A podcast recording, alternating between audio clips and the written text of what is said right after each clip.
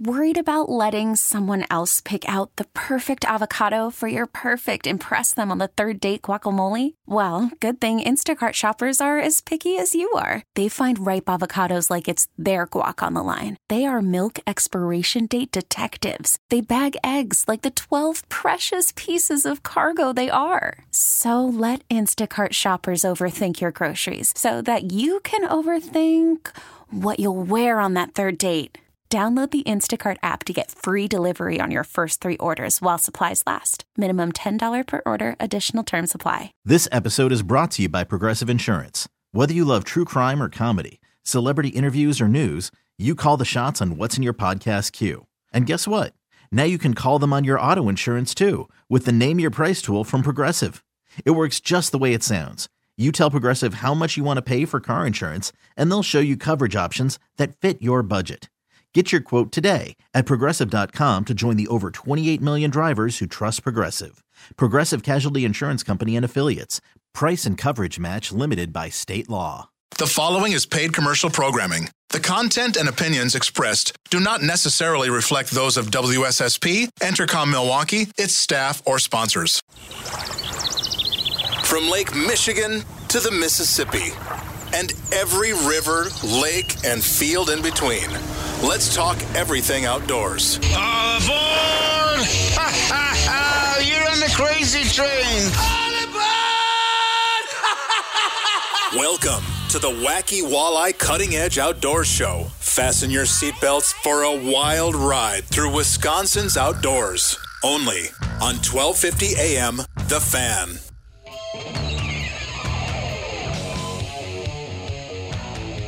Well, good morning, everybody, and top of the morning to you. Hey, folks, we're here every Saturday morning from 6 to 8 a.m. We're live, we're unrehearsed, but you never know what might happen. But you can be part of the show if you want. Just give us a call at 414 799 1250, or you can email us live at ceoguys at yahoo.com. And what do I mean by we? Well, he's Dan Bush, I'm Tom Neubauer, and Sam Schmitz is on the boards. Good morning, Danny. Good morning, Tom. How are you? I feel pretty good today. I didn't uh, I didn't get up early in the middle of the night, so I'm wide awake. Well, that's that's good. Uh, I, as usual, my my to do this show, you wouldn't believe the amount of work that I do. Uh, I wake up at 3:30 every uh, Friday, Saturday a.m. I guess. I look at the clock and think, okay, I'm going to sleep one more hour, and then I get up to start the coffee. So at four, I was a little off. My I've got my internal timer that normally wakes me up. I was five minutes late. I woke up at 4:35, put the coffee on. Then I, you know, slowly, you know, drink that coffee, meditate about life, think about the show, uh, you know, do it, do a little bit of uh, channeling, talking with the spirits about what we're going to talk about on the show, and then by six o'clock, I'm ready to go. Well, I don't do that much. No, you don't do much. Yeah, I'm doing all up- the work here, Tom. Hey, I get up at You probably got- five. I take a shower. I uh, grab an orange or something out of the fridge, bring it, and pour some something liquid to drink. I come downstairs to my man cave, turn on the computer, you know, and uh, I look at other. I look at a number of things, you know, but uh, we, we, we don't want to know what you're looking at on the computer. oh no, Tom. not That's that okay. kind of stuff. No, no, no, no, no, no, no. no, I'm no, looking. no. Actually, I, I look at uh, recipes. recipes. Yeah, I look for the gut report. Gut report recipes. Yeah, I look Well- at that stuff. I mean, usually you, usually, well, sometimes I'll, I'll look look it up the day before, but a lot of times I do it first thing in the morning. You know. Well, not like me. You know, I do a lot of research. I'll, I'll spend at least three hours a week researching what in-depth Hornswoggle questions There I'm going to have for that week. So, you know, they really make it, you know, it's very educational here. That's why people listen to the Hornswoggle. They, right. uh, you know, they learn something, man. That's right, and we can. You, know, it's funny uh, you, you mentioned that. Fishing is one of those things where you're always learning. You know, you never can know everything. Nobody knows everything, and you're always learning something. I mean, it doesn't matter how old you are and how much you fish. You're always learning stuff. You know, and I think that's what makes uh, fishing so darn interesting to so many people. Well, one thing is is I would say that you learn by your mistakes. Yep. And if you do make a mistake and lose a fish in some manner, you never make that mistake again. Hopefully, you learn from your mistakes. Uh, Exactly. Like lose like losing a cell phone, Tom, in the lake because you carried it in your top shirt pocket. How many Yeah. of our listeners out there have lost a cell phone because they carried their they carried it in their shirt pocket and they bent over their boat or their pier or whatever? Because I did it. Did you? Yeah. Yes, and I knew better. I knew better. I always would get in the boat with the cell phone, and I thought to myself, now, whatever you do, don't put it in your top pocket. Right. But as I was pulling up to the pier for lunch with my with my father years ago, after uh, some musky muskie trolling, we were uh, pulling up. We were going to go to lunch at the waterfront, I think. And as I was tying the boat up, I leaned over and bloop, there it went. And uh, nowadays, I think the new phones, Tom, can last underwater for a while. Uh, Oh. those old ones, not so much. And Oh. and then I uh, I grabbed the net and I was kind of you know screwing around trying to see if I could scoop it up. And then my dad turns around and he goes, "What are you doing?" And I just kind of hee-hawed around and said, "Ah, nothing." And then I figured, screw it, it's gone, because I didn't want to let my dad know that it had happened. Because you know how old people can be sometimes, Tom. They fret about it. He would have been more upset than me about it. If, Oh, if I told him, "Oh, Dad, I lost my cell phone," he'd have been, "Oh, gee whiz," oh, you know. So I thought, just let it go. Don't let your dad get wound up about something. Yeah.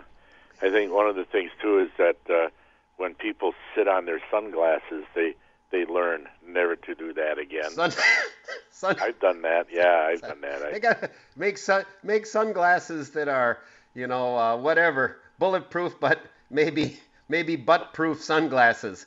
We Well, tested yeah. this with a 300 pound lard. Lard, lard guy, and he sat on it, and they look at this. They bend, but they don't break. yeah, I uh, I was fishing. Uh, there was a place called Poggles or Pagels. Uh, it was like a, a bar with a launch on it for up at the Bay of Green Bay, and uh, we were up there, and I it was the first time I bought an expensive pair of sunglasses. Normally, I would just buy the inexpensive Polaroids, you know, the plastic ones, but this time I bought a like a fifty dollar pair, and I'm thinking, oh, this is really cool. And for some reason, I put them on the seat of the boat, you know, the driver's seat of the boat. And uh, after I got done tying up and went and paid for the launch, and then came back, I, I proceeded to sit right on them. And uh, I never bought a pair, an expensive pair of sunglasses since, because I knew what would happen. I know I'd sit on the darn things. So Well, that's the Murphy's Law thing, Tom. Uh, everybody says that. I think our listeners out there, fishermen, can relate.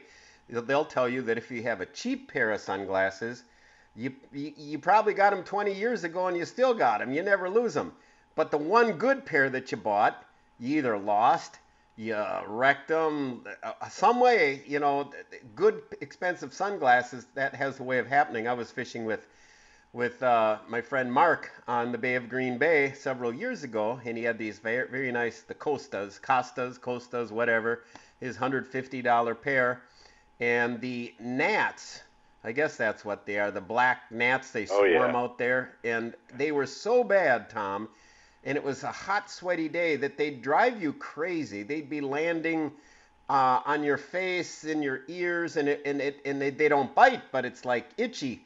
And you know, especially they'll get right up in between your uh, your sunglasses and get in by your eyes and stuff and forehead.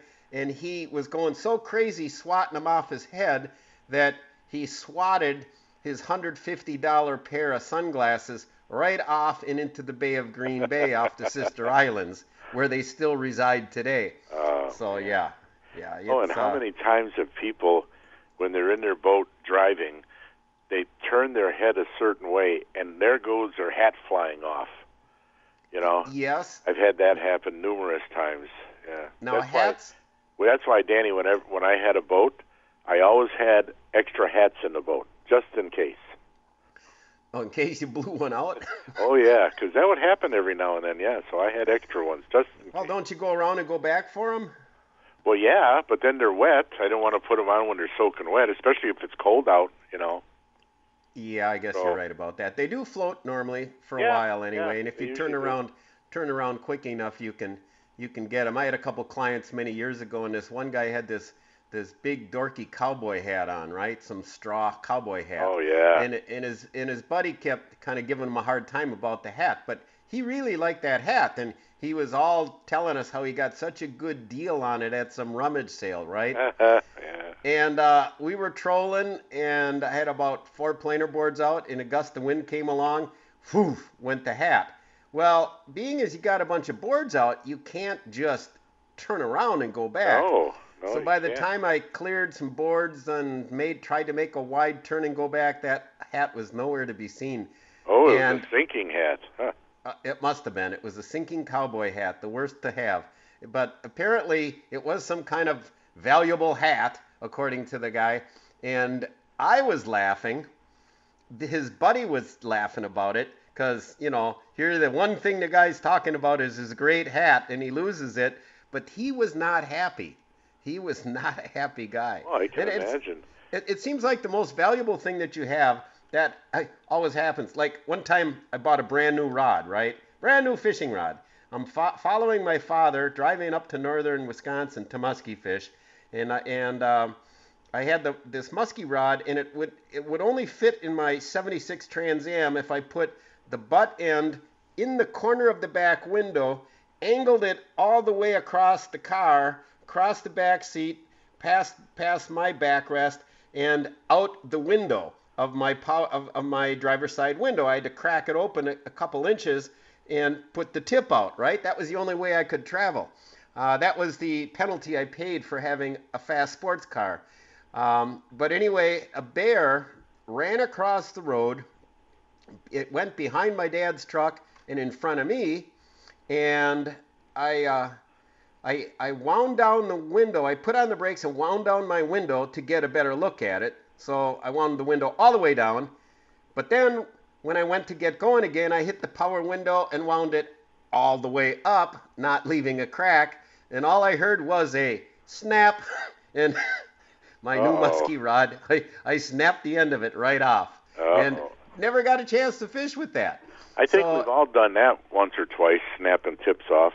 Yeah. Snap the tip off, yeah. Now I wasn't a, a cheapskate and going to try and go in and claim some warranty thing on it, but um, it happened. And another time I was hunt, uh, fit hunting. I was fishing in Canada, and a friend of mine had a brand new St. Croix jig rod for walleyes, and all I heard about was this great rod he got for Christmas. And uh, I was on one side of the one side of the island with my dad, and and he was on the other side of the island with our friend Ron Johnson. And and in a quiet, still morning, you I still heard this little bloop or splash, and then I heard the expletives coming out of out of his mouth.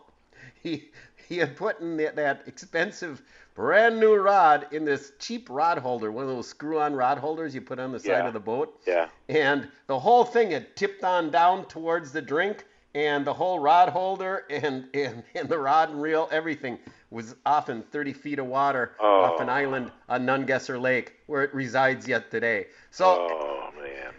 you always got to watch whatever new stuff you have. Watch it carefully for the first couple months. If it can make it through that honeymoon period, it'll probably be okay and last with you. But it's when you first go to use something that you got to watch them. Kind of like a new girlfriend. You got to watch them carefully. You might lose them right away. So you got as long as you can keep them a couple months, you might be more solid. There you go. Uh, I was to say I got a, a funny, funny little story for you when we mentioned about sinking things. Uh, many, many years ago, when the Milwaukee Sports Show was held downtown, uh, we were, I was in a booth, you know, with other people and whatever. Anyway, and this one uh, store owner came up to this guy who sold bobbers. All right, and he would sell bobbers by the barrel.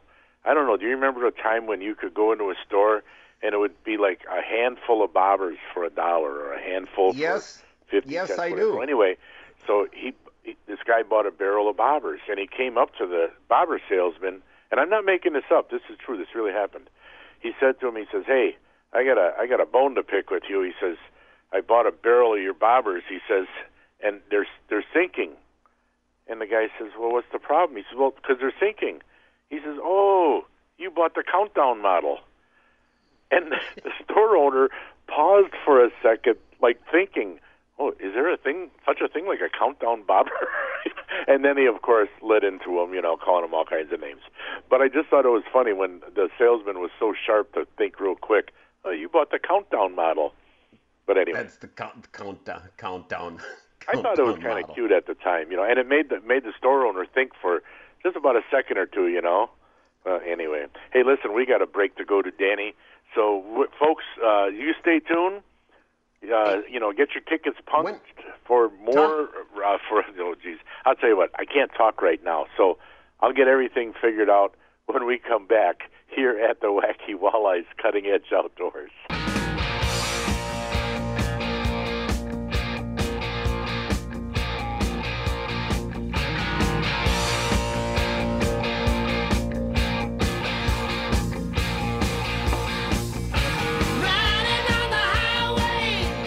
Welcome back to the Wacky Walleyes Cutting Edge Outdoors. I'm Dan Bush along with Tommy the True Neubauer. We want to thank all of our listeners out there. Uh, many of them uh, we do get a chance to speak with, many we don't, but we appreciate all of you. We always take this time to thank law enforcement, first responders, military, healthcare workers, and many of them are our listeners as well. So if you're working right now and listening, just know that we appreciate what you do as well as your listenership. And Tommy, I want to, uh, I'm going to tease now. First of all, Tom, you've got a guest at 7 o'clock today. Is that correct? I'm keeping my fingers crossed. You're keeping your fingers crossed. Okay. We'll we'll know at seven o'clock. Okay, so you don't Yeah, want to we'll tease it, or you can leave it secret for everybody to Yeah. sit breath. Okay, so Tom's gonna leave all of you listeners out there breathlessly wondering who may be our guest at seven o'clock. At six thirty, I'm going to have a segment segment that's going to be titled "The Good, the Bad, and the Ugly." You mean right And after the gut report, right? Right. Oh, no, of course, after the gut report. Okay, sure. right after Do it before the gut report. Yeah. Okay. 6:30, whatever. 6:30, 6:33, whatever. That time frame, Tom. Okay. Uh, we're gonna have the good, the bad, and the ugly uh, about fishing on a fishing barge in the Mississippi River because I did go this week. So Yeah. I Who'd got lots with? to talk. Huh? Who'd you go with? Uh, that's that's that's top secret, Tom. I'm not Oh, going to tell you okay. till 6:33 after the gut report. All right, So. all right, all right. I, No, waiting. I went with Arizona Joe. Oh, okay, Arizona that's all Joe. I'm just. That's all I'm. That's all I'm licensed to divulge at this time. All right, good. So a couple announcements though, Tom. Uh, let's see, Muskies Inc. Now, once again, if you like to fish muskies on our area lakes, you shouldn't be a, a cheapskate. You should go ahead and join the Milwaukee chapter of Muskies Inc. Whether you go to the meetings or not, kind of like me, they do lots of good things. Uh, they support lots of good causes. They got a couple things going on. Uh, looks like they, some opportunities. Minnesota Muskie School. Uh, I'm just reading from their newsletter. It says, looks like seven days on Leech Lake with instruction and a guided trip out of Agency Bay Lodge. Cost is $1,795 based on three people. Uh, and then there's the uh, Capital City Intermediate and Advanced Muskie School. Uh, this is this must be held. Oh, this is a new one, Tom. A virtual environment. Have you heard of a, a fishing school that's a virtual one? Well, now you have. Oh, it's going to be held over the course of three days. There's going to be nine classes offered that have been designed specifically for the intermediate and advanced muskie anglers. Registration forms, instruction for registering online. You can go to the Capital City, Capital City Muskies Inc. Just Google that. Get it. That's the uh, Madison chapter, and uh, you can get information on that one as well. Well, that's interesting. A lot of lot of muskie schools out there.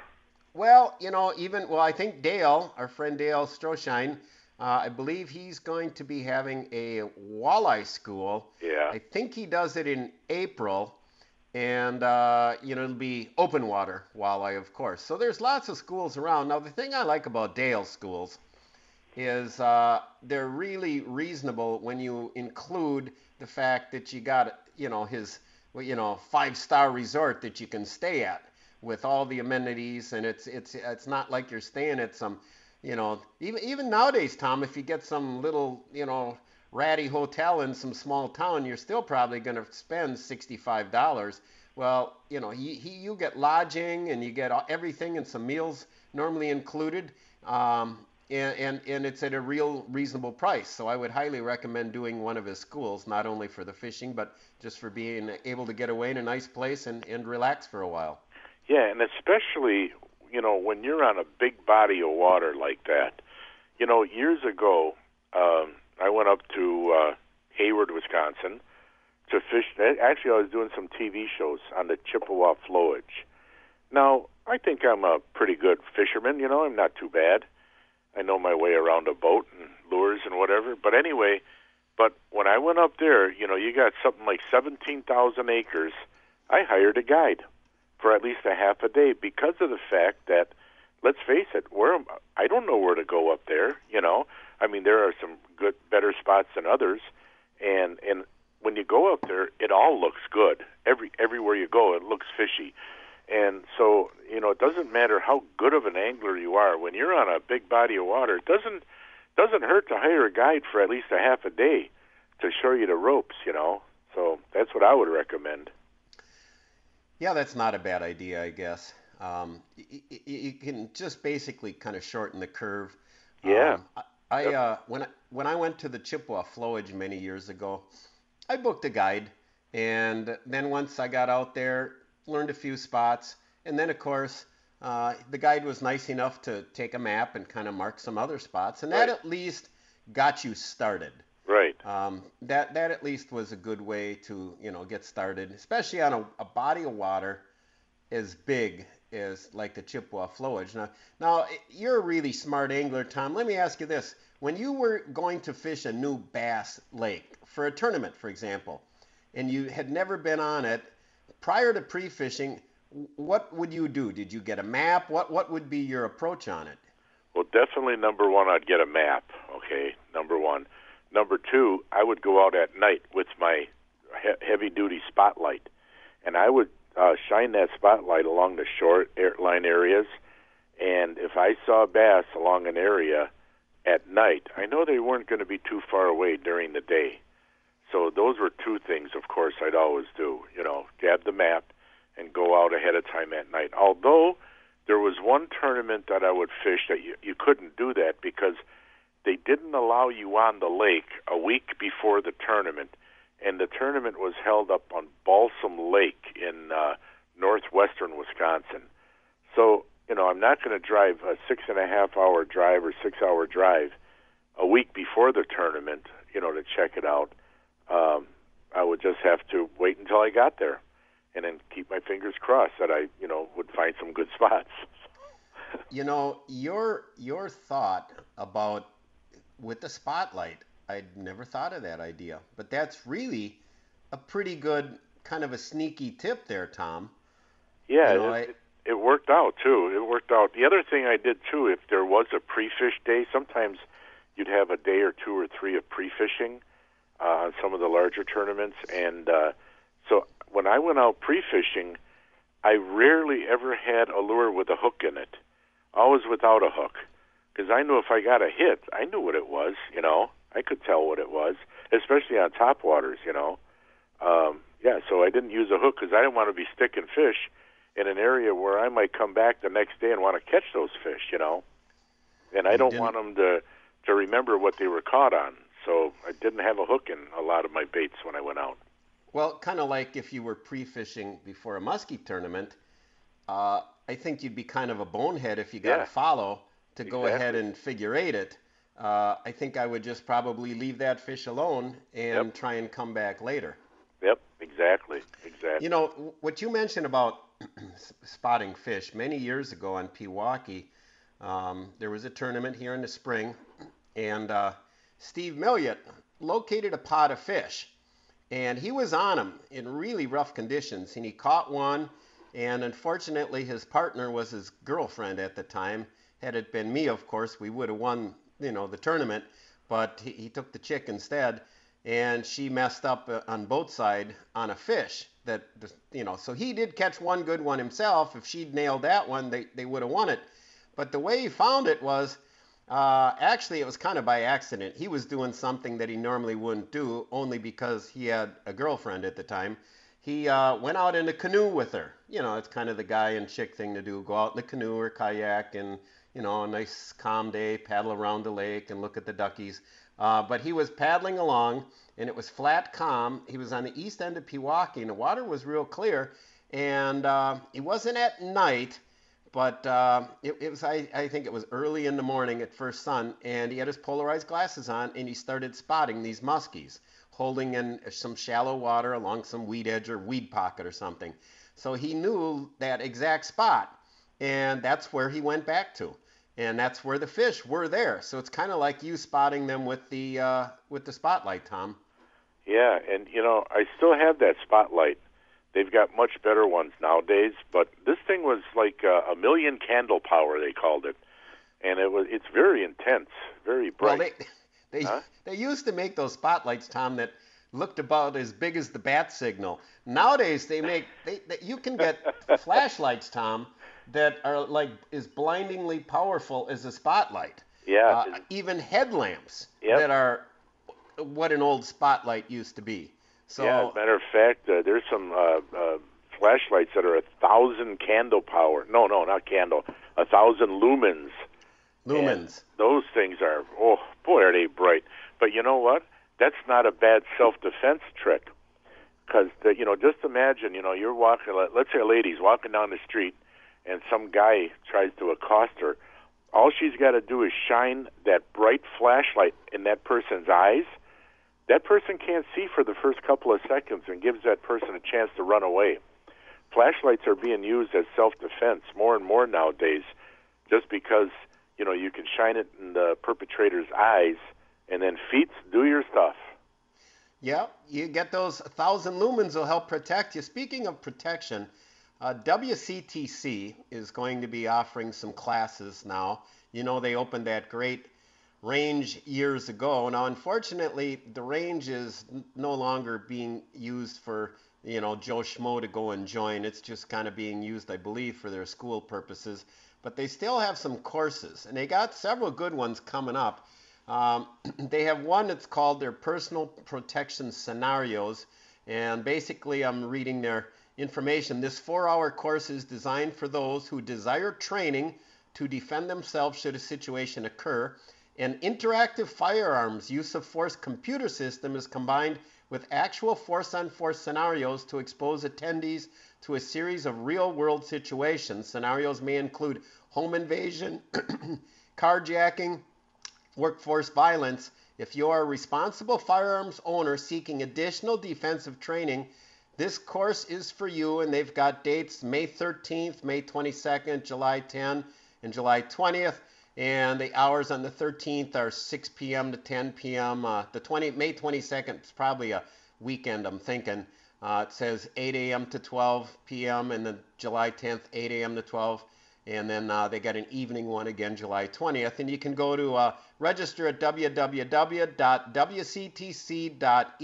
slash self-defense. And I, they don't have the cost here, but I know the prices are very reasonable. In today's world, Tom, I think it's a good idea for people to be able to defend themselves. I agree 100%. And I also agree right now that we got to take a break. And first of all, coming up after the break, we'll have the gut report. And then Danny's going to give us the good, the bad, and the ugly about fishing from a barge. So, folks, you don't want to miss what's coming up. Stay tuned for more of the Wacky Walleyes Cutting Edge Outdoors right here on Sports Radio 1250 AM The Fan. Come here, I'm gonna eat you! I'm bigger than you, I'm higher in the food chain! Get in my belly! The Gut Report is brought to you by Discount Liquor. Well, this this uh, recipe comes from our good friends Mad Dog and Merrill, and you can always catch them every Saturday morning at 9:30 on Channel 18. And I've tried this, and this is pretty good. So you might want to try this yourself. First of all, this is per person: one baking potato, one cup of Italian dressing, and a half a cup or more of grated Parmesan cheese. First, you bake or microwave the baking potato until about three quarters of the way done. You cut the potatoes lengthwise into eighths or quarters. Then you marinate in Italian dressing for about an hour. Then you roll the quartered or eighth potatoes in Parmesan cheese and you can either grill them over indirect heat for about 20 minutes or until golden brown, or you can put them in the oven at about 400 degrees, turning them every about every five minutes until they're golden brown. I'll tell you what, this is a real taste treat, folks. You might want to try this for one of those side dishes that you've been looking for. The Gut Report is brought to you by Discount Liquor, where you're going to find the best price, selection, and service at 51st and Oklahoma in Milwaukee and Main Street in Barstow and Waukesha. For weekly specials, go to discountliquorinc.com.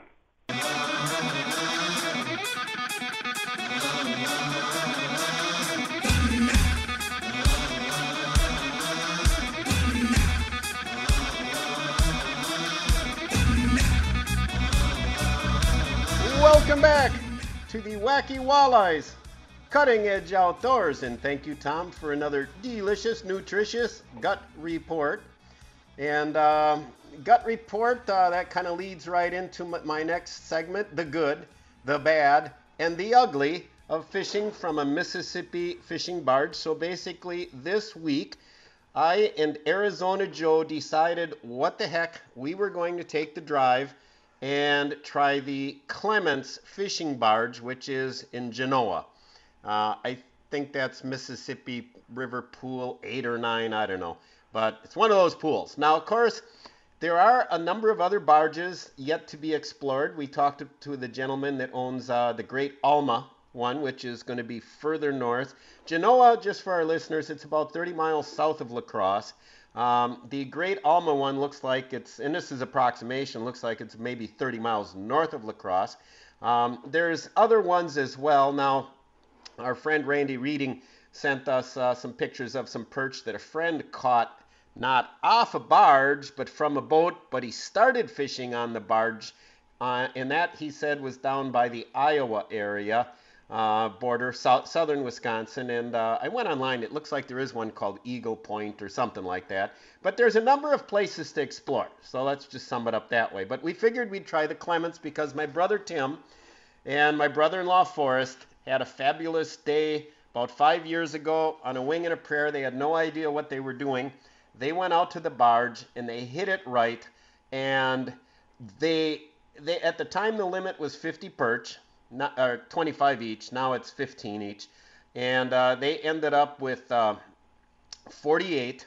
My brother um, got uh, 23. Forrest got 25. And, and uh, my brother was determined. Of course, you're not supposed to have someone catch yours anyway. So my brother let a bunch of little ones go, so he could have had a 25 fish limit. But they had 48, and they were all huge. Forrest got a 15 incher that he got mounted and uh, that looked like the biggest. Although my brother said one other guy had one close to that size on the pier, and it's a huge pier, and everybody on the south side of the pier, north side of the pier were catching fish, and it was so busy at the time that there's a in the middle is kind of a little uh, there's the little headquarters where you got to go in and pay and you can go inside and warm up and they make cheeseburgers and they sell fishing tackle uh, along the sides of that headquarters, there is room, a little railing along the side the fish, and that was the only spot they had that they could get on, and they hammered them.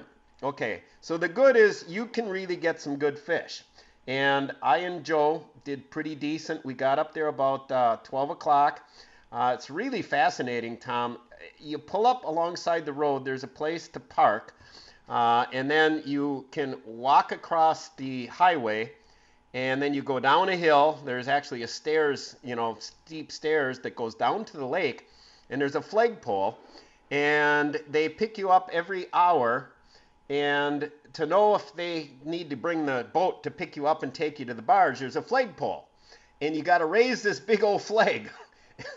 raise this big flag up, and from across the river by the Minnesota side, Mark, I think, is the owner. He sees that and he comes and gets you.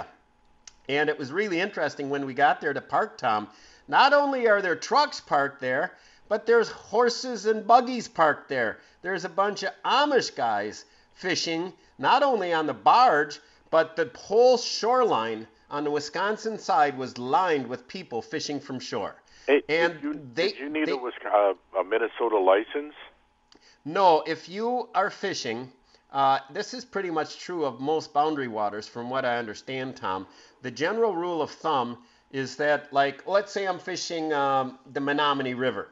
If I'm uh, if I'm in a boat, I believe you can use either a Minnesota or a Wisconsin license. However, if I pull my boat to the um, to the uh, Michigan, I guess, uh, Michigan side, and I jump out and fish from shore, then I need the Michigan license. If I pull over to Wisconsin and fish from shore, then you need the Wisconsin license. But if All you're in the boat, you can have either.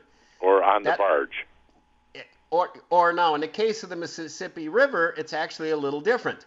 Because some guys left the barge and did walk over. There's a there's actually a bridge that, that's built from the barge that goes to shore, and uh, you know guys might walk there to go off in the trees to take care of their personal business, but others may actually try and fish from the shore. Although there's lots of snags, others will walk, and there's actually a place you can walk towards the dam and fish off kind of a ledge there. And I thought that you would need a Minnesota, uh, yeah, Minnesota license to do it, but apparently there the locals told me that you can fish with either license from railroad track to railroad track. So in other words, the, apparently there's some railroad tracks on the Minnesota side somewhere there, and there's a railroad tracks on the Wisconsin side, which we actually did cross when we walked down to get picked up for the barge. There's two railroad tracks, and actually it's a different situation there. From what they told me, railroad track to railroad track, you can have either license. Okay. So it's kind of interesting. You do have to check when you go with the locals. So, uh, you know, check with the locals. Everything can be different. So anyway, we got up there, and we didn't start fishing till about one o'clock. And within within five minutes, I got one little panfish rod. I brought four rods rigged up and one little panfish rod. It starts going tap tap tap. I think, oh great, I got a perch. I, I go to wind in and the line just takes off. Zzz, and I'm like, what the heck do I have here? And all of a sudden, this thing's making runs and this and that. And I only got like this real light panfish line on this little five foot rod. And next thing the thing the comes thing comes leaping out of the water. It's a sturgeon. I had Oh. it was at least 40 inches. So I'm fighting this sturgeon for a long time, and I finally told uh, told uh, Arizona Joe was my partner. I said, "Get, let's just cut the line," because I was afraid it was going to tangle other people's lines. But then it kind of, you know, went the other way, and I thought, well, maybe I can get it close enough. And we almost got that thing netted. Um, the nice thing about the barge, they provide their own nets. So they're painted orange on the handle so you can run grab a net. It still didn't look big enough, but we had it right up to the edge, and right when he was going to net it, it dove down. And after a couple other leaps and runs, it actually snapped the line finally. But that, that was pretty interesting. Uh, a little bit later, we got a pike. And uh, it- there were guys catching fish, but here's the thing uh, they weren't everywhere on the barge. Like the time my brother Tim went, everybody was catching fish. Well, on this huge barge, it didn't take long for Arizona Joe to kind of spot which guys were catching fish, and he found an open spot near them. And once he found that spot, and uh, he, c- you know, quietly, the guy didn't even tell me, caught four fish and didn't even come. You think he'd come get his buddy and say, hey, man, come over here? No, no. He's over there catching fish. And finally, he, I kind of noticed what the heck he's doing, and I went by him, and we ended up with 18 nice fish. And I'm telling you, Tom, uh, the, the size, we kept a few small 9 and 10 inchers and almost felt guilty keeping just a 9 or 10 incher. Uh, it's it, there's like it seems like it's a 12 inch size average. I mean they're just big and fat. It's unbelievable. And uh, we ended up with 18 nice ones, and and uh, then a guy who was leaving, um, he uh, he said, "Hey man, I got seven. I, we saw him catch him. He went right next to us. He got seven 12 inch, you know, 13 inch perch, and he he gave them to us. So we ended up with 25, and so we felt very confident that the next day, if we get out there early, we'd get 15 each and have our 30 fish limit. Uh, but Wait, wait not a minute. necessarily Danny? so. And when we come back from break, I can finish the rest of the story, Tom. Excellent. That's just what I was going to say. I know Yep, you're yep. getting nervous about those breaks. You know, I'm watching the clock too, Tom. I know. Yeah. The rest of the story will be right after the Hornswoggle, which is brought to you by Carl's Country Market over there in Menomonee Falls. We'll talk more about that right after this break. So, folks, if you want to be a contestant and have a chance of winning a $10 gift certificate to Carl's Country Market, all you got to do is call 414 799 1250. Now, don't forget, if you've won in the last two months, don't bother calling because, you know, our sidekick Sam is keeping a list of who's won and who hasn't. So uh, just give somebody else a chance and uh, just call now to be a contestant. 414 799 1250. We'll be right back. Cause I'm TNT, I'm dynamite.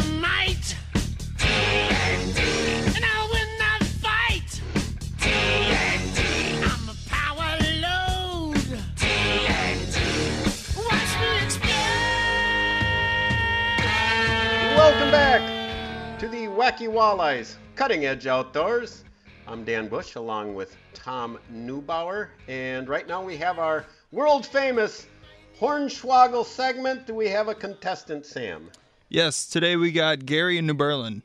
Gary in New Berlin. How you doing, Gary? I'm doing great. How are you? Doing excellent. Okay, so Same here here. we go. I was just talking about sturgeon.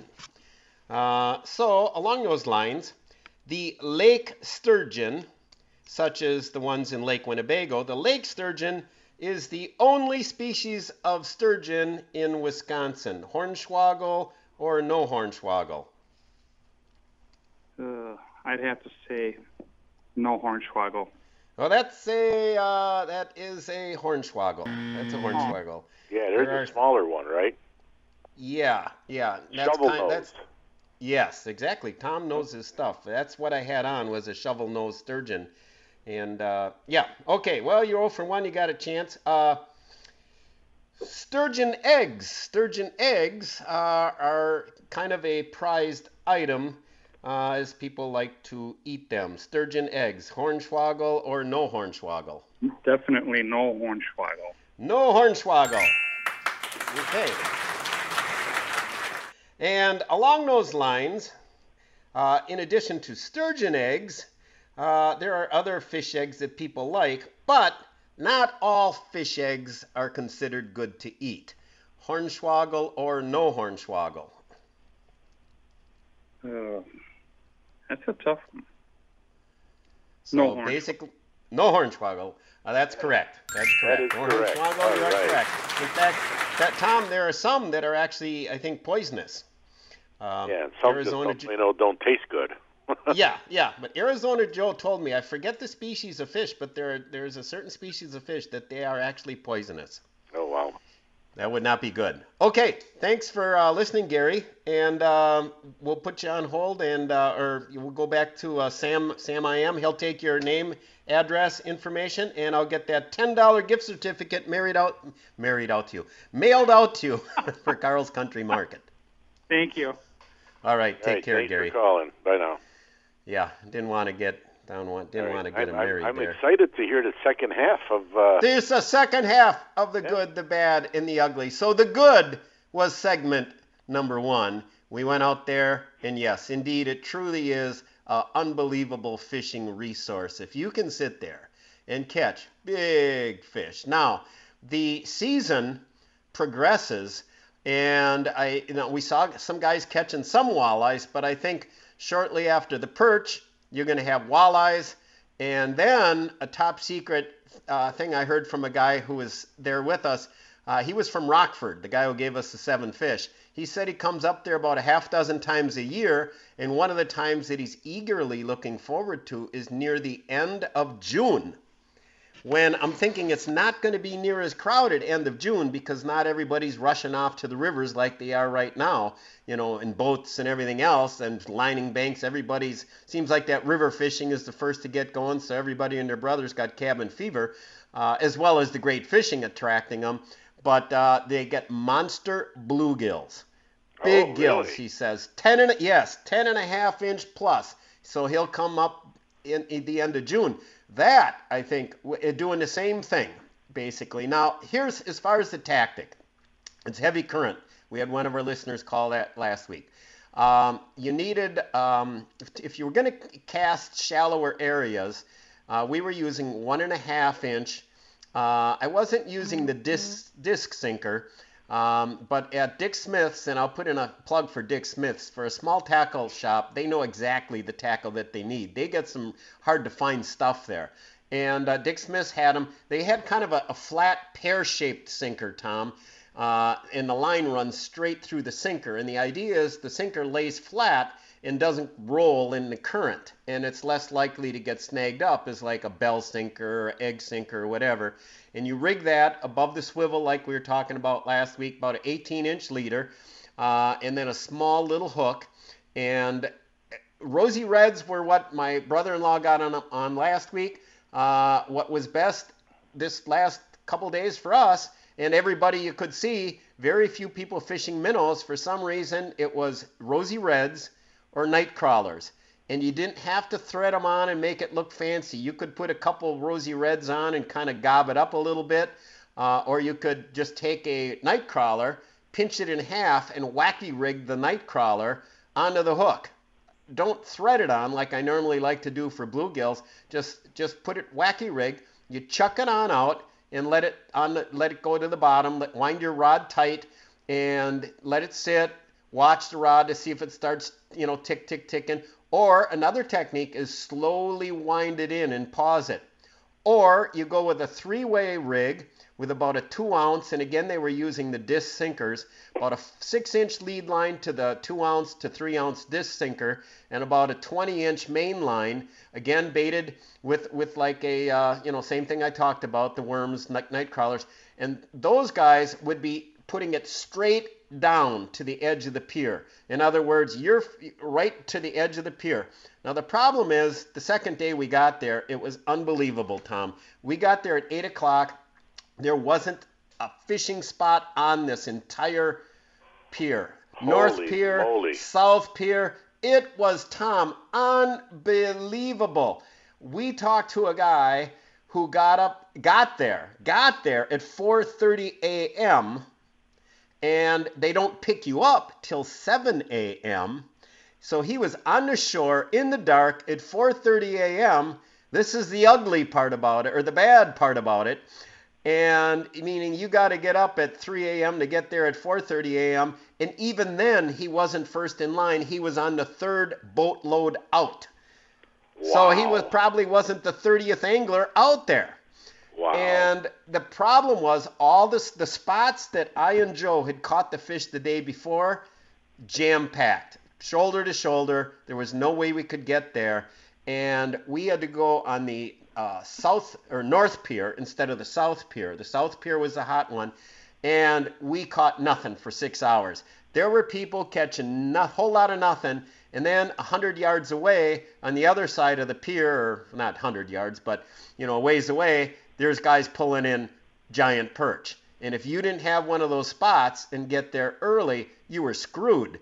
Now, what we did was we waited till about noon, one o'clock, and when we saw a spot open up over there, we I raced over there quick, and I and Joe got in there, and we did manage to get ten nice perch. But we, you know, that was, you know, then, then next thing you know, it was five o'clock, and they're kicking us out. So we we didn't we wasted, you know, three quarters of our day. Now, when my brother Tim went, it didn't matter where you were. So it kind of depends on the day. And I guess that's the ugly part about it is you can be on that pier and someone else is catching fish and you got another three quarters of the pier catching a whole lot of nothing. Um, yeah, so I mean, it's a great experience. Um, I would highly recommend doing it, but it's there's no guarantees on it. You can hit it great, and you will be amazed at the average size of these perch. I've never seen anything like it. We came home with a you know cooler full of these giant perch filled to the brim and filleted them yesterday. Uh, Joe kept the four biggest. He's thinking about doing a stringer mount. They they are just gorgeous. They envision a smallmouth bass painted like a perch. Because that's the way the, the bodies are on these things. It's like a bass body on them. Yeah, Big old yeah. belly and beautiful colors. So it was really a good experience, and I, I want to experiment and maybe try that bluegill gig and experiment on some of these other floats. And the other thing as well, Tom, is this. That Mississippi River is a huge river system.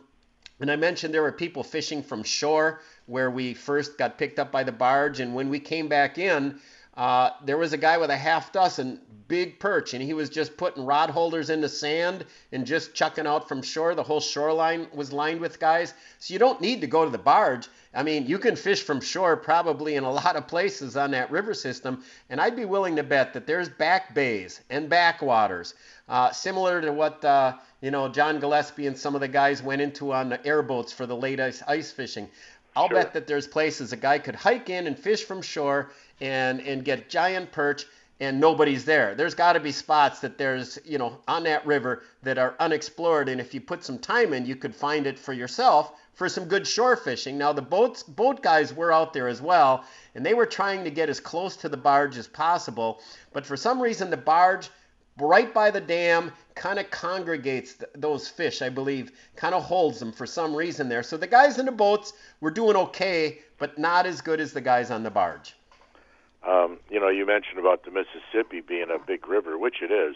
I got a I got a little hornswoggle question for you. What which river is longer, the Missouri River or the Mississippi River?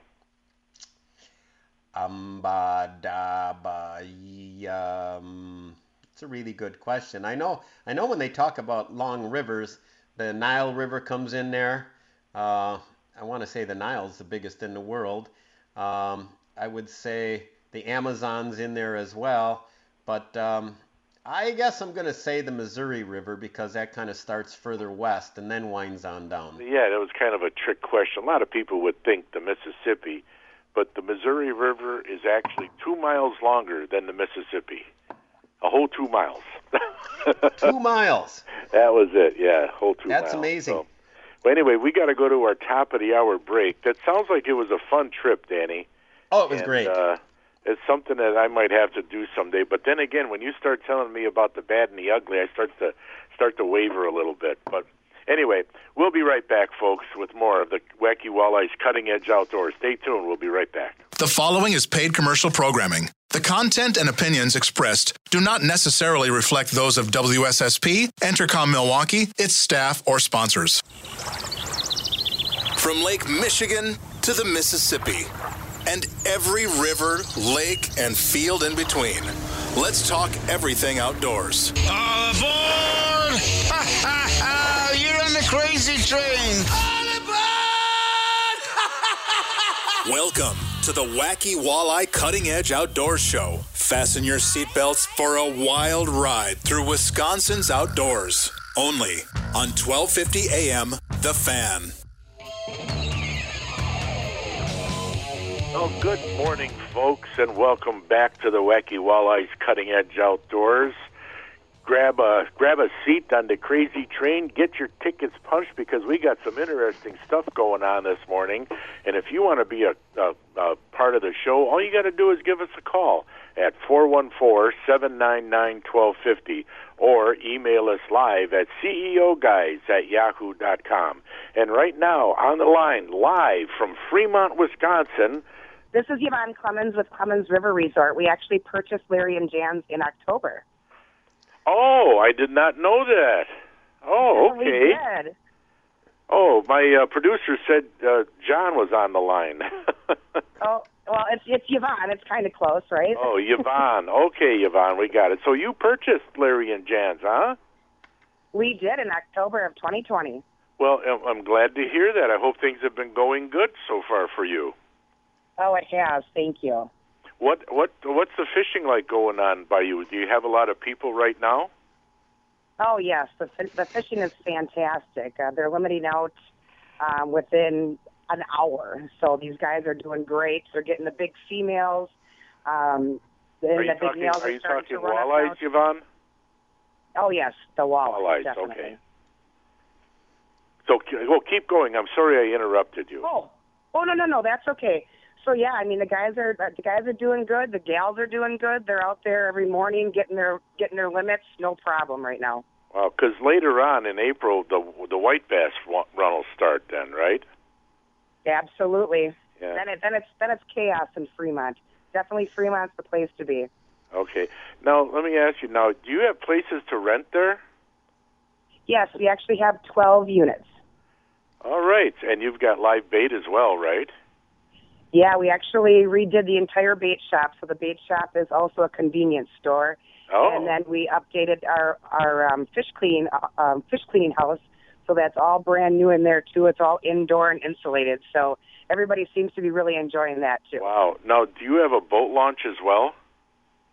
Yeah, the boat launch is actually right next to the resort. Oh, okay. And so when our guests so when our guests do come in, we've got plenty of places um, for their boats to stay right in the water, and plenty of places for um, all their boats and trailers to be parked. Well, it sounds like you've got everything there. We do. It's fantastic. Now, do you sell some of the tackle that you know that people are catching the walleyes and the white bass on? Yeah, obviously they're using the stingers, and the and the big one obviously is the Wolf River rigs. Right. The pink seem to be the pink seem to be the action one, and the shiners. So yeah, they're they're buying those up like crazy. Well, that sounds great. That sounds excellent. and uh, boy, I was just thinking, that anything else you want to tell people, like uh, a Tom. phone number or a website? Tom. Yeah. Tom. Oh, well, we're oh, go ahead. Yeah, Tom, I just want to ask a few questions myself Yeah. here, buddy. Go right ahead. Um, yeah. So, Yvonne, uh, so with your operation there, assuming that I don't have a boat and I want to come on up there and catch some walleyes, um, now the way, and I suppose you got a website, we can look at more of this, but you go on up and you can actually stay right at your place and fish right from shore, correct? You, or you have some kind of a barge or something? Oh, absolutely. We have three really nice docks. As a matter of fact, we just put a brand new one in two weeks ago. So yeah, we've got four uh, four pontoon boats that we rent out, and nine fishing boats that we rent out. And uh, yeah, those are those are out on the water all the time. Okay. And then if a guy wants to just fish from the docks, though, the, the guys are doing good catching fish there as well. They are because the, the docks go out for, uh, far enough, so they're not only catching walleye, they're catching perch too. Okay. Well, that sounds like a great thing where you could come on up, stay at your place, and just fish off the shore, off the docks there, and, and catch some great walleyes right now. Absolutely. Yeah, that Now- sounds like something I'd like to do. Yeah. Yeah, Well, maybe me and up. you, Tom. How, how Yeah, are you as Absolutely. how are you as are you all booked up now, or do you have openings, or what's the scoop? Right now, we still have a few openings because it seems like the walleye obviously are running a little bit earlier than usual. Um, but come come May or the end of end of April, May is pretty booked solid. I do have some slots that I've been trying to squeeze people into, but yeah, I mean it's it's insane up here. Wow. Well, that's fantastic. I'm glad you took a few minutes to talk to us about that. Yeah, and I thanks for calling. and I, I wish you continued success up there. Uh, do you have a website? Yes, it's Clemins, C L E M I N S, riverresort.com. Oh, yeah, I'm writing this down. Oh, good. Resort. Uh, now spell that Clemins again. Sure, it's C L E M I N S. All right, I got it. Excellent. And we're very, very active on Facebook too, with lots of pictures and updates on the fishing reports. So definitely follow us on Facebook. All right, Clemins uh, RiversResort.com. That Yes, sounds sir. great, Yvonne. Thank you very much for taking some time out to spend with us. Absolutely. Thanks for calling. Have a great day. Uh, we might call again. okay. I hope so. All right. okay, thank thanks. you. Bye now. Well, what do you think, Danny? That sounds pretty interesting too. What I think is if I talk to Arizona Joe, who's all excited, he was actually cooking some of his perch last night. He was so excited. I got a text and a picture of some perch that he had made, and he said they were delicious. Uh, I think maybe now that he's got, I gave him all the, you know, perch. Um, now that he's got all those perch fillets, uh, he's going to want to go get some walleyes up there too. And I think that that would be a fun thing to do too. If you got an opening, yeah, you know, sure you can, you know, rent a boat and stuff like that. But if you can just catch them right from shore and relax, Yeah. that's kind of like fishing from the barge. Right. Uh, so I think I think that's a good, you know, look, sounds like another good tip to get some walleyes now. Yeah, we got a we got an email here from James. Uh, James doesn't want to be counterintuitive, but just Google facts. He says the Missouri River is 139 miles longer than the Mississippi. 139 miles. Now you know it's funny, Jim, but when I when I uh, saw that information um, on uh, I forget what it was, what site it was. I don't know if I Googled it or what, or just you know when you ask the computer questions. But uh, it it it told me only two miles longer, so there were two different things out there. Maybe it was at Wikipedia or something like that. I forget whatever it was. But James says it's 130 miles, 139 miles longer. So anyway, thanks for that, James. Got to keep us on our toes, that's for sure. Yep. Or especially yep. me. Yep. Well, well, Tom, you are. You, you, it's not often that you're wrong. You know know a lot of that, that stuff. I, you know, I never would have. Till you got me thinking about it, I normally, off the top of my head, would have said Mississippi. Uh, one thing, uh, talking about this uh, river fishing on barges, or even like we just talked to our good friend uh, Yvonne at the resort, uh, Clemins Resort on the Wolf River, it can get busy and they can get booked. Uh, but if you try and fish on a midweek, I would say the best days to fish are Tuesday and Wednesday because by the now like when we went out we were up there on wednesday. It wasn't crazy busy but we did go on a day it was raining initially. And we were in the rain when we first started. And i think if you watched a weather a bad weather forecast might actually be a good time to go because it's going to keep the masses away. Plus i think midweek is less busy. I think a lot of people tom and i experienced this up on the mink river a couple years ago in uh, early june where we were in there fishing on a Wednesday and it wasn't, you know, too bad. But on Thursday, it was like the army arrived. And I think a lot of people, if they're going to do a long fishing weekend, will take off Thursday, Friday in order to go. So Thursday is becoming more like a Saturday in some places. So I think that might have been part of the reason we were kind of screwed on Thursday uh, on the barge in the Mississippi River. The other thing, uh, here's the thing with today's social media, it's good, but it can be bad because what happened was somebody told me that uh, the owner of the um, the barge there that we were on posted on Wednesday evening about how good the fishing had been, and they post that on to Facebook. And oh. next thing you know, the next day, everybody and their brother's there. So, Yeah. yeah, the social media, yeah, it's good, I guess, if I want to find out people are catching fish. But if I'm the guy there catching fish, I'd kind of prefer they shut that up and stop the social media stuff and keep keep announcing it to the world. Yeah, so, but- you know, there's wanna- there, Yeah, but they want to get as many guys on that barge as they can. You know. Oh yeah, I understand. As a business owner, I do understand, and I think the guy runs. And actually, I think it's a real nice operation for people that do offer those types of services.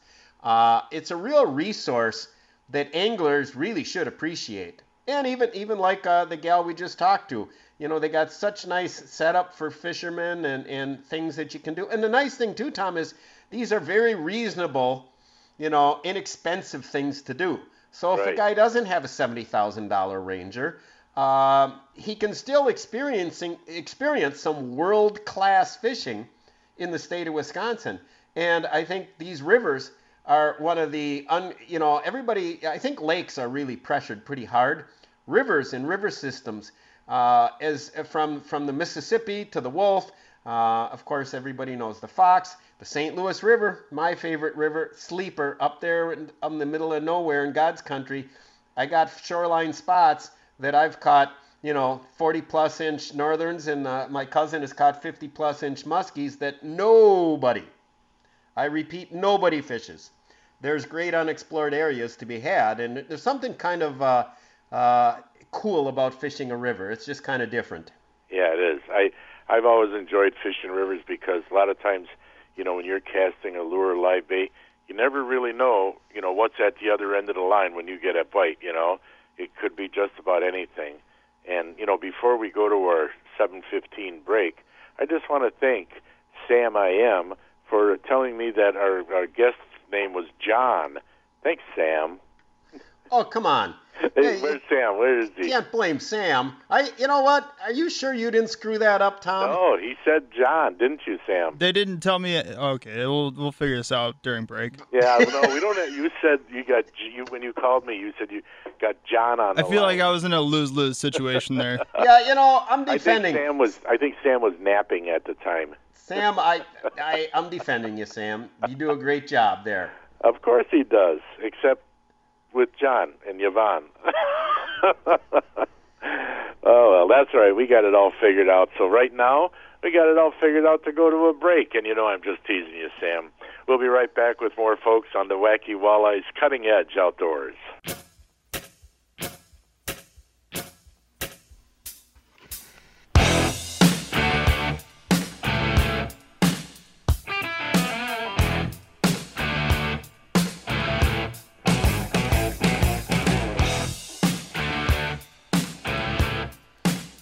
Welcome back to the Wacky Walleyes Cutting Edge Outdoors. I'm Dan, along with Tom, rhymes with E Tom, and just like John rhymes with Yvonne, E John. so Yvonne. So there we go. All right, Tommy. I got an update for you, Danny. Update. Okay, Yeah, good. Like, uh, I like last updates. Week we talked Hit about me. the mean mouth bass. Mean mouth, I- yeah. I was a little off a little bit. Uh, the mean mouth bass is basically a cross between the smallmouth bass and the spotted bass, uh, which was, you know, you'll find the spotted bass in a lot of southern, you know, lakes, you know, especially some reservoirs. But they can, uh, uh, smallmouth can mate with the largemouth bass down down south as well. But it's mainly with the spotted bass. So I just had to clear that up. Okay. So the mean mouth is a cross between the uh, spotted bass and the largemouth bass? No, and the smallmouth. Smallmouth. Okay. Yeah, so it's called mean mouth. So what what do they call the cross between a largemouth and a smallmouth? The same thing, the mean mouth. They call it a mean mouth too? Yeah, same thing. Yeah, I mean it's they mainly you know cross. It's a main cross between the smallmouth and the spotted, but smallmouth and largemouth can do it too, but it's just not as predominant as with the spotted bass. Not as Okay, gotcha. Okay, cool. All right, hey, so I had um, to just clear that up. Yeah. Let's clear that up. You know, uh, we got to keep, you know, Missouri River two miles longer, 139 miles. Yeah. Uh, yeah. Yeah, we got to keep our stuff straight here, Tom. Good, good thing we're not historians. You know, they're ne- they're never going to put us on the History Channel anytime. And, and anyway, Tom, you mentioned Wikipedia. Do you realize, as a former school teacher, that those English teachers that I used to work with, you know, they they are crazy sometimes. Those English teachers. I mean, if if they think you plagiarized, they're they're gonna you know they're gonna lock you up. It's it's life in prison for that. But um, they always they would always say you can't use Wikipedia because Wikipedia basically anybody can put information on Wikipedia, so it's considered not a source that they would uh, Oh. you know a verified source. Right, right. I've always heard people teasing about Wikipedia, you know, joking yeah, about yeah. it. So some of that's you got you got you they, you do get good information, but you know again again when you're sourcing, you can source to get correct information. Uh, too bad most our mainstream news outlets don't do that anymore. But that's beside the point. So a couple uh, uh, uh, information from Muskies Inc. I mentioned the Milwaukee chapter. Uh, they've got their April stocking coming up. They don't have an exact date yet. Uh, they're they are committed to stocking 150 fish into Okauchee and Pewaukee, and you can uh, con- contact Bob Petsky if you're interested in helping. And then April 27th at the Machine Shed, right around seven, they're going to have a swap meet. So uh, space is limited, so contact Jeff uh, Vergis. Hope I'm not uh, mispronouncing the name to reserve your spot. And they've actually got uh, already. We're talking open water fishing on Pewaukee, May 1st and May 2nd. The opener. They've got their quad challenge, where basically some some of the good folks from the Illinois chapter come on up and compete with the Pewaukee people. And also included is a catered dinner. This sounds good, Tom. On Saturday night from Mission Style Barbecue. Have you ever had Mission Style Barbecue, Tom? No, I don't know what that is. It sounds gosh darn good to me, but the good deal is the cost is $10 for the dinner. So, uh, again, uh, that sounds like a great deal. Even if you're just going to go out and screw around and fish or not fish, 10 bucks for the dinner. So, uh, again, contact Bob Petsky for that. And uh, yeah, lots of good things coming up with the local chapters. Yeah, I remember one time uh, when Muskie Bills used to be over there on Pewaukee Lake, uh, the Milwaukee chapter of Muskie Zinc. I, th- I don't know if it was uh, their their regular big tournament in May or if it was the challenge against the Illinois people, but they had a big deal out there, and they had the tents put up and all that. And one thing was really cool. They roasted this big pig on, you know, they roasted it right there, and uh, that was part of the dinner, you know, for that night. And I'll tell you what, that was just fantastic. You know, the M- Milwaukee chapter of Muskie Inc. puts on a puts on a good show. They do. Yeah, they're they're a really good, really good group. And again, I, I hate hate to overstress it, but I even try and tell you know my fishing clients that come up from Illinois and fish muskies with me that they should join because the the fish they're catching may have been planted by the Muskies Inc. group, and certainly their efforts have been good. And and our walleyes for tomorrow update is this. Uh, they do have the, this is from Tom Kep, they do have the walleye wagon uh, rolling, uh, and I'll just kind of read so I don't screw this up. Uh, according to Tom, it says, We have signed a cooperative agreement with the WDNR to run the portable fish hatchery. The walleye wagon is in its location on Rocky Point. The DNR is doing a full comprehensive walleye survey this year, and they're running 10 nets. Uh, it says we will have a walleyes for tomorrow boat run along with the DNR boat, and so we can uh, grab the right females right away and take them back for egg processing. Um, and this was dated as of the 23rd, and it mentioned here that they were planning on getting a net in on the next day, the 24th or the 25th. So um, yeah, if it, you can sometimes help and, and volunteer and, and help them out. So you could contact Tom Kep. I went along with them a couple of years ago and got on the boat, checked the net. It was off Chester Island, I believe. And we went back to the uh, wagon on Rocky Point, and it was really cool because they had a couple 10 pound walleyes. And they take the eggs and the milk and the, everything right there. It's a really cool operation. Then you go inside the walleye wagon and it's a portable fish hatchery. Shoot, they should be doing elementary kids should be doing uh, field trips there to uh, biology classes to check it out and see it. It really is a cool operation. So, kudos to the Pewaukee chapter of Walleyes for Tomorrow and uh, Tom Kep for the good work that they're doing out here. You know, that's a that's a great idea. Where you know some grade school or you know grade schools can take their kids, you know, on a field trip to see that. That that would be. I think I think they'd really like that too. Yeah, I think that'd be good, and give them Yeah. free beer afterwards, just like a brewery tour. or maybe uh, Grape Nehi for the kids. yeah. So All right. Well, let's not say we did. okay. So, yes. So now, do you plan on uh, going maybe to another one of these fish barges on the Mississippi?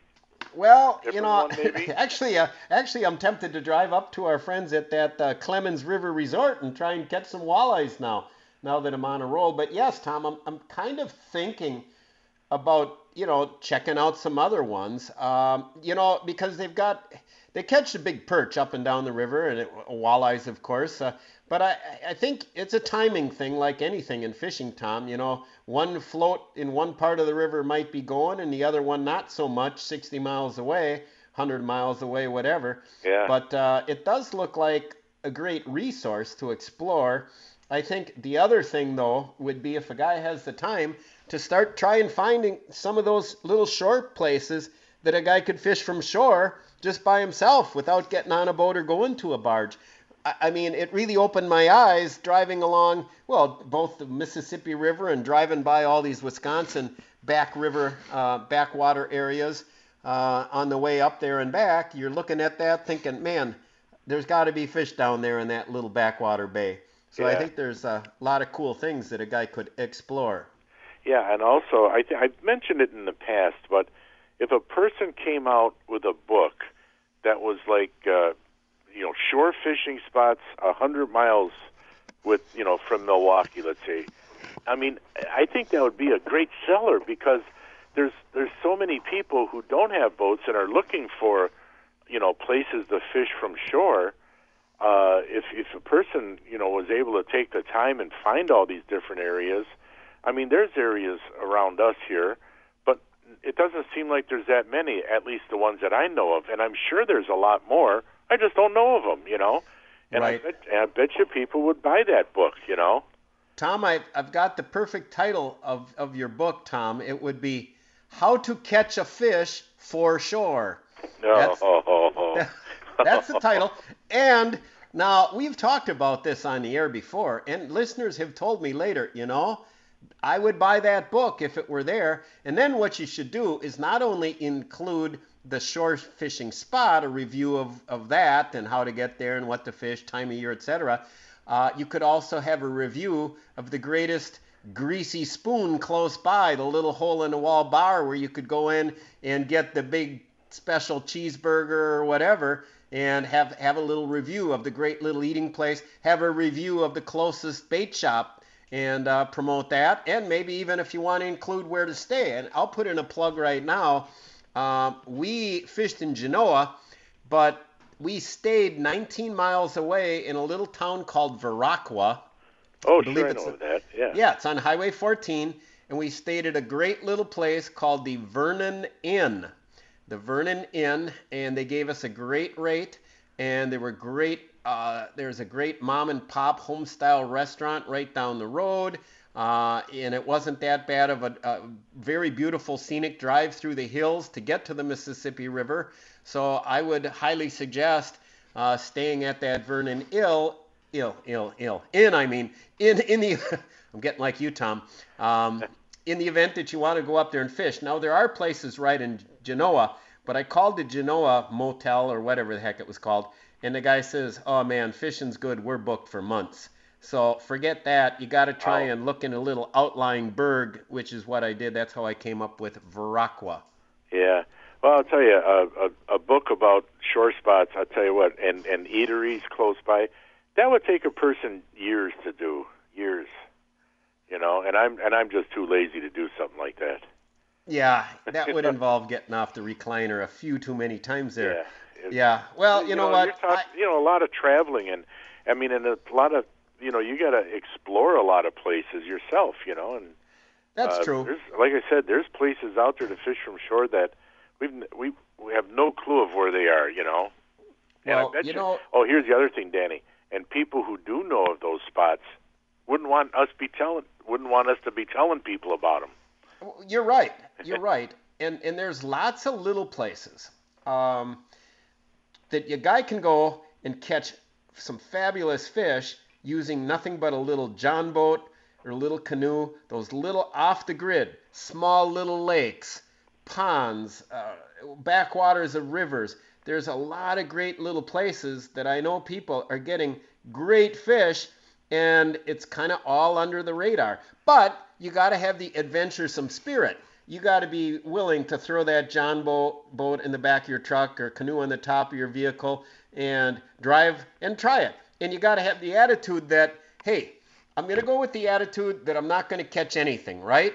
Don't go with any expectations, but I'm going to have a good time on the water, exploring some neat areas and see some things. And if you do that long enough, you will stumble onto some of those hidden gems.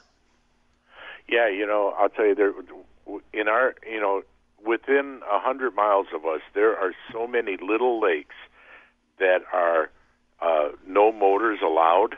Where if you have a kayak or a canoe or a or a small boat that you just row or got an electric motor, I'll tell you what, it, it, there's so many of them, and there's small little lakes, and there's a lot of them, and there's really good fishing in them. So something that people got to check out. Anyway, we got to go to another break, Danny. It's 7:30 in the morning, and we are the Wacky Walleyes Cutting Edge Outdoors on 12:50 a.m. The Fan. We'll be right back with more, folks.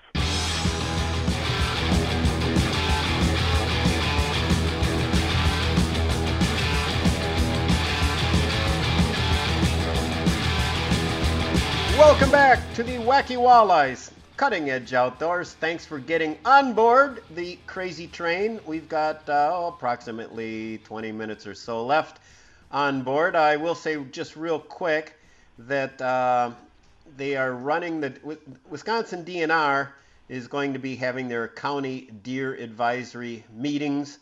And uh, basically, you can go uh, onto the DNR website and look there. Uh, you can find the meeting agendas, which include the development of ant- antlerless harvest goals, season frameworks, uh, recommendations, and uh, then they have some discussions. So if you want to be a part of that, uh, be part of the process, you can do that. So again, check the DNR website.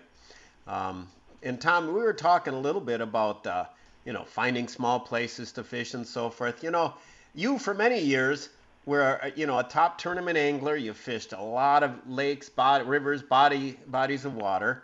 Uh, and and and you know, so I joke about you being on the recliner now, but I mean, you you spent a lot of time afield.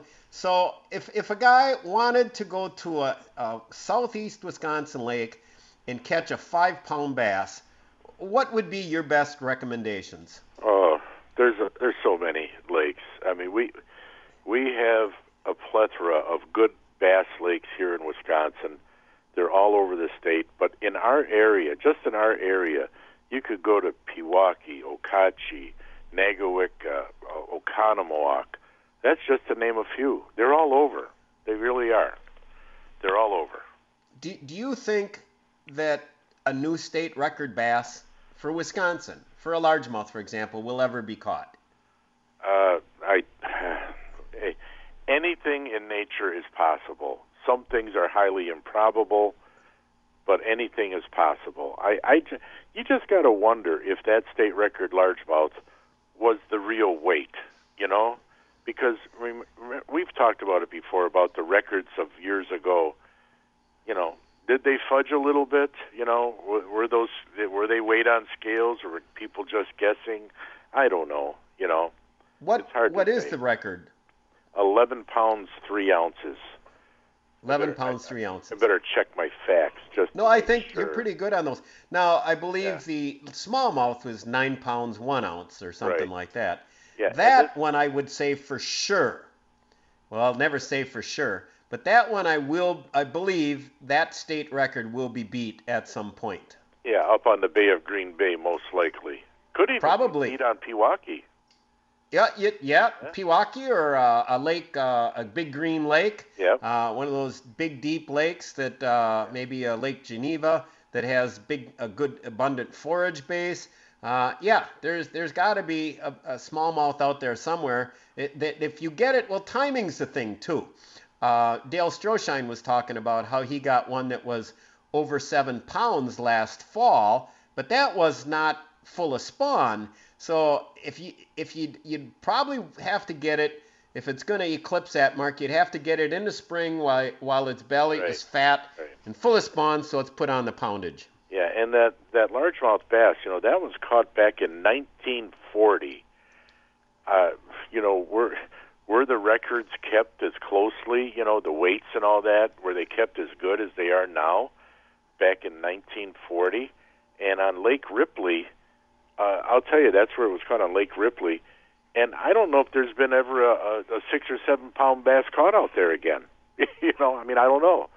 Uh, So- somebody who fishes Lake Ripley would have to tell me, but. Uh, The the the Lake Ripley, believe it or not, bass record is 11 pounds one ounce or whatever. Yeah, yeah, but uh, you know, it's funny. All the, all these lakes in our area, they they've all got bass in them, and there, there's always a few big ones floating around. You know, so yeah, chances are of catching a big one.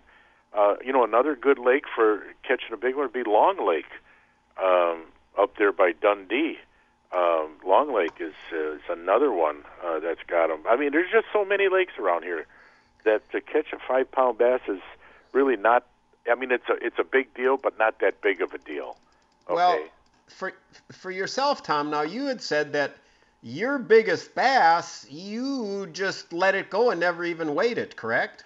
Yeah, that's true. As a matter of fact, my biggest smallmouth and biggest largemouth. Uh, as a matter, yeah, my my biggest weight-wise largemouth was caught right on that little island in front of your place uh, many years ago. It was 23 and a half inches, and it was built like a tank. As a matter of fact, it was on the cover of Midwest Outdoors magazine. I sent a picture, and, and it wasn't one of those photos where I was, you know, holding it out to the camera. You can see my arm is bent, you know, so I was holding it close to my body. It was just a huge bass, and and I'm like the one. I don't like to you know, over exaggerate. I don't I don't want to be known as one of those guys, you know, over over exaggerates fish. So, you know, when somebody would ask me how big it is, I say, "Well, I know it was over 6. Could have been over 7, but I don't know." You know, I don't I don't know because I never waited. Same thing with the big smallmouth, the 23 inch smallmouth I caught on Oconomowoc Lake. I know it was over six, maybe it was over seven, but I don't know. Like a dummy, I never weighed it. Well, then again, I didn't have anything in the boat to weigh it with, you know. Even though, even though I'm looking at it right now, I gotta grab it from my shelf here. I have a Normark weigh-in. It's a scale that goes up to uh, 10 pounds. It's uh, electronic digital scale. So it goes up to 10 pounds, but I never have it in the boat with me for some reason. Yeah, that's. It's, it's sitting that- on a shelf in my basement. yeah, yeah, typical like most guys. When you're out fishing or hunting and you say, "Oh, "I wish I had such and such." Yeah, I got one. It's at home. Good place for it. Uh, when you're out afield and need it.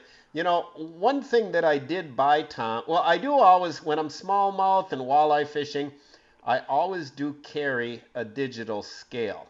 Um, now, one thing last year, my brother did catch a fat spring walleye. It was five and a half pounds, and you know, I sometimes hooking that little hook on those digital scales underneath the gill plate when the fish is green, it can actually go crazy and flop right off of that thing. Yeah.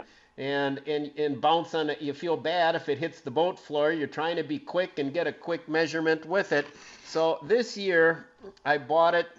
It's a Berkley fish weighing bag, like like you see the guys in the bass tournaments with water in the bag and a couple Oh, yeah. bass walking up from their boat.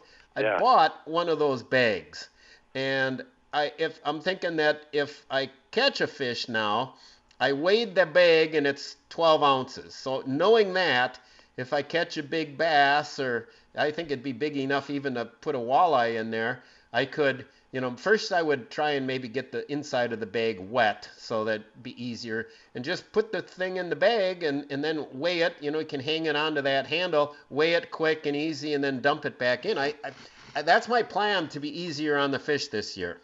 Yeah, they uh, they've got a special uh, scale now. Uh, well, it's not a, so much a special scale, but it's uh, a, a, a it's not a hook to to hang the fish on. It kind of clamps on to the lower lip of the fish, um, and Like and a boga of those- grip. huh? Like a boga grip. Yes, exactly, exactly, and it doesn't harm the fish. So Yeah, that's a, in fact uh, a buddy of mine had a boga grip with the built-in scale, um, and yeah, so that I don't remember if that was a digital one or not, but there are ways to do it. Now, here's one one kind of a gripe I kind of have. You know, everybody, okay, we it's great everybody's catch and release muskies, and it's got it's more with inches length now. Seems like nobody really care, what cares as much about the weight of a muskie. Not like so much in the days of the Vilas County Muskie Derby where they'd have the top 10 heaviest or whatever. Um, I, I kind of like the weight thing more than length. I Yeah. think, uh, you know, both are impressive. Now, if you get a long one that's also thick with a lot of girth and got that heavy weight, that's fantastic. But everybody's doing, they got like three different systems for taking the measurements, and then you can say, oh, it was 43.7 pounds, and according to the formula. Well, those aren't 100% accurate. I would like a way to safely actually weigh the goddamn fish on a good scale so you actually have the weight. And I asked the DNR, I think it was Ben I was talking to years ago, similar to the fish bag concept. I said, what if I were to take just the uh, the netting part of a big giant muskie bag that's coated and everything to not hurt the fish, and just get that netting and you get a giant muskie, put them in that kind of a sack, and then weigh the sack, the fish in the sack. And he said, yeah, that'd be a perfectly good way to do it. In fact, that's the way the DNR evidently does weigh fish, is they use some type of a sack type system. But I would think having an actual type thing on board and a good scale, and you want to have a bump board. Don't measure the muskie over the body or vertical hold. Do it legit. Put it on the uh, on the board and get a good measurement and get a good weight. I, I just for accuracy's sake, that's the way. If I got a big muskie, I wouldn't want to say, well, the formula says it was this. I want to know how how big that son of a gun was. Yeah. Yeah, that's true. That's true. I think I think most people would, and uh, those those uh, catch and release records, uh, you know, they go by inches, and it's like, yeah, they're fine, but let's face it, a, a, a real record fish is by weight. You know, I mean that's the way I look at it. It's by weight. I, that's that's the way I would look at it too. And well, listen, uh, we got to go to our last break, Danny. One more break to go, and uh, before we hit the top of the hour. So, folks, stay tuned. You're listening to Dan Bush and Tom Neubauer here at the Wacky Walleyes Cutting Edge Outdoors. It's the final countdown.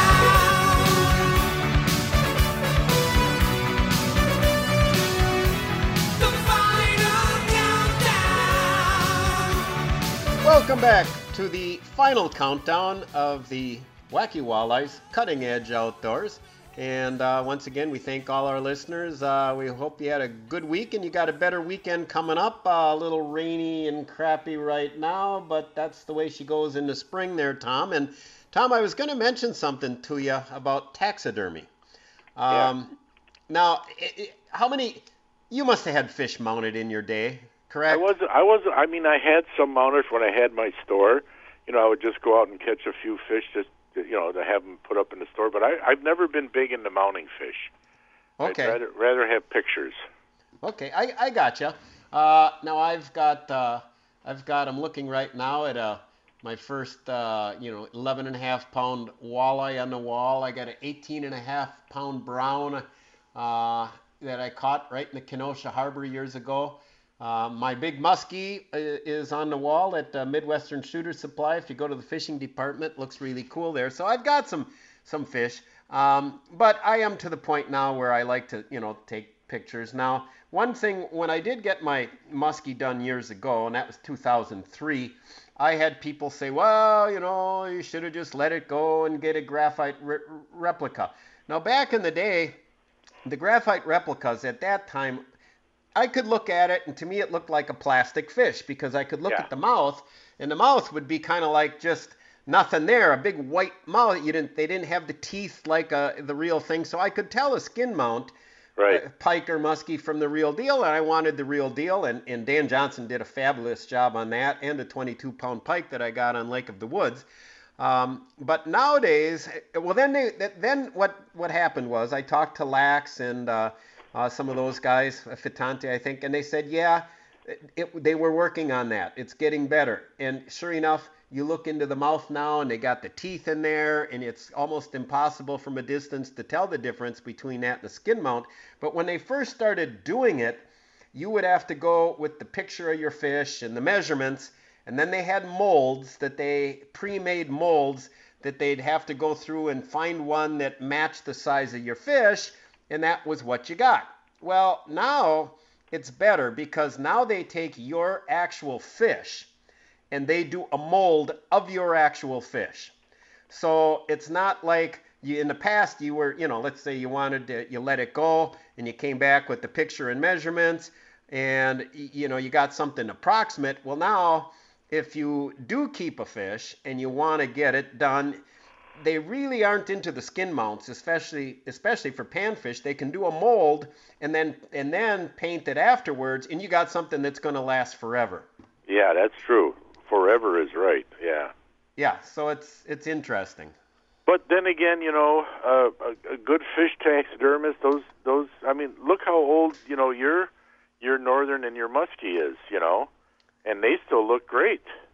Right. You know, and Yeah. they've been around a long time. My son, my son, my oldest son, who's 45, when he caught his first legal muskie, we were up in Minocqua, and uh, it make it. He would have released it, but I was at the World Muskie Hunt banquet that night. So, and he was out. He was only 15 years old. So basically, you know, it was a long time ago, 30 years ago, and he caught a. Uh, it was 39 or 40 incher, and he wanted to show it to me. And he would have released it. He had the aerator going in the boat, but the battery finally died by the time I got back to the hotel. And uh, so I told him, you know, first legal muskie, I'll mount it for you. So, and he's had that for 30 years, and it looks like the day he got it. You know, it looks beautiful. So, you know, a lot of lot of mounts can really look good after a long period of time, but you do have to be careful with them. You know, Yeah, I guess you can know, break some fins on them.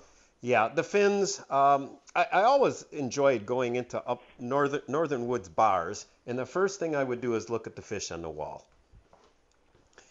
You know, it, it, it was always cool to see. oh yeah, yeah, they Yeah. always got some up there. Uh, although, of course, those bar fish, Tom, especially the old ones. Remember in the days when people could smoke in a bar? Well, that Yeah. what didn't do so well on either the fish or the deer heads on the wall. Yeah, you're right. Yeah, the smoke will, will cause a problem with them, and if you have them in uh, in the sunlight, it can fade fade the the painting on it. You know.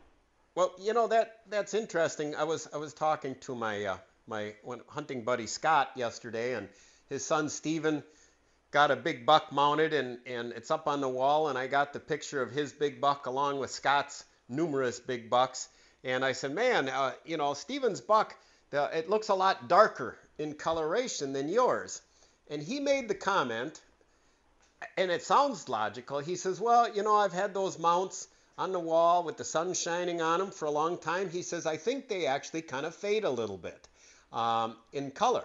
Now, I know my carpet fades on my boat, so I don't know. I guess that's possible, huh, Tom? I mean, paint can fade, right? Sure. Yes, it can.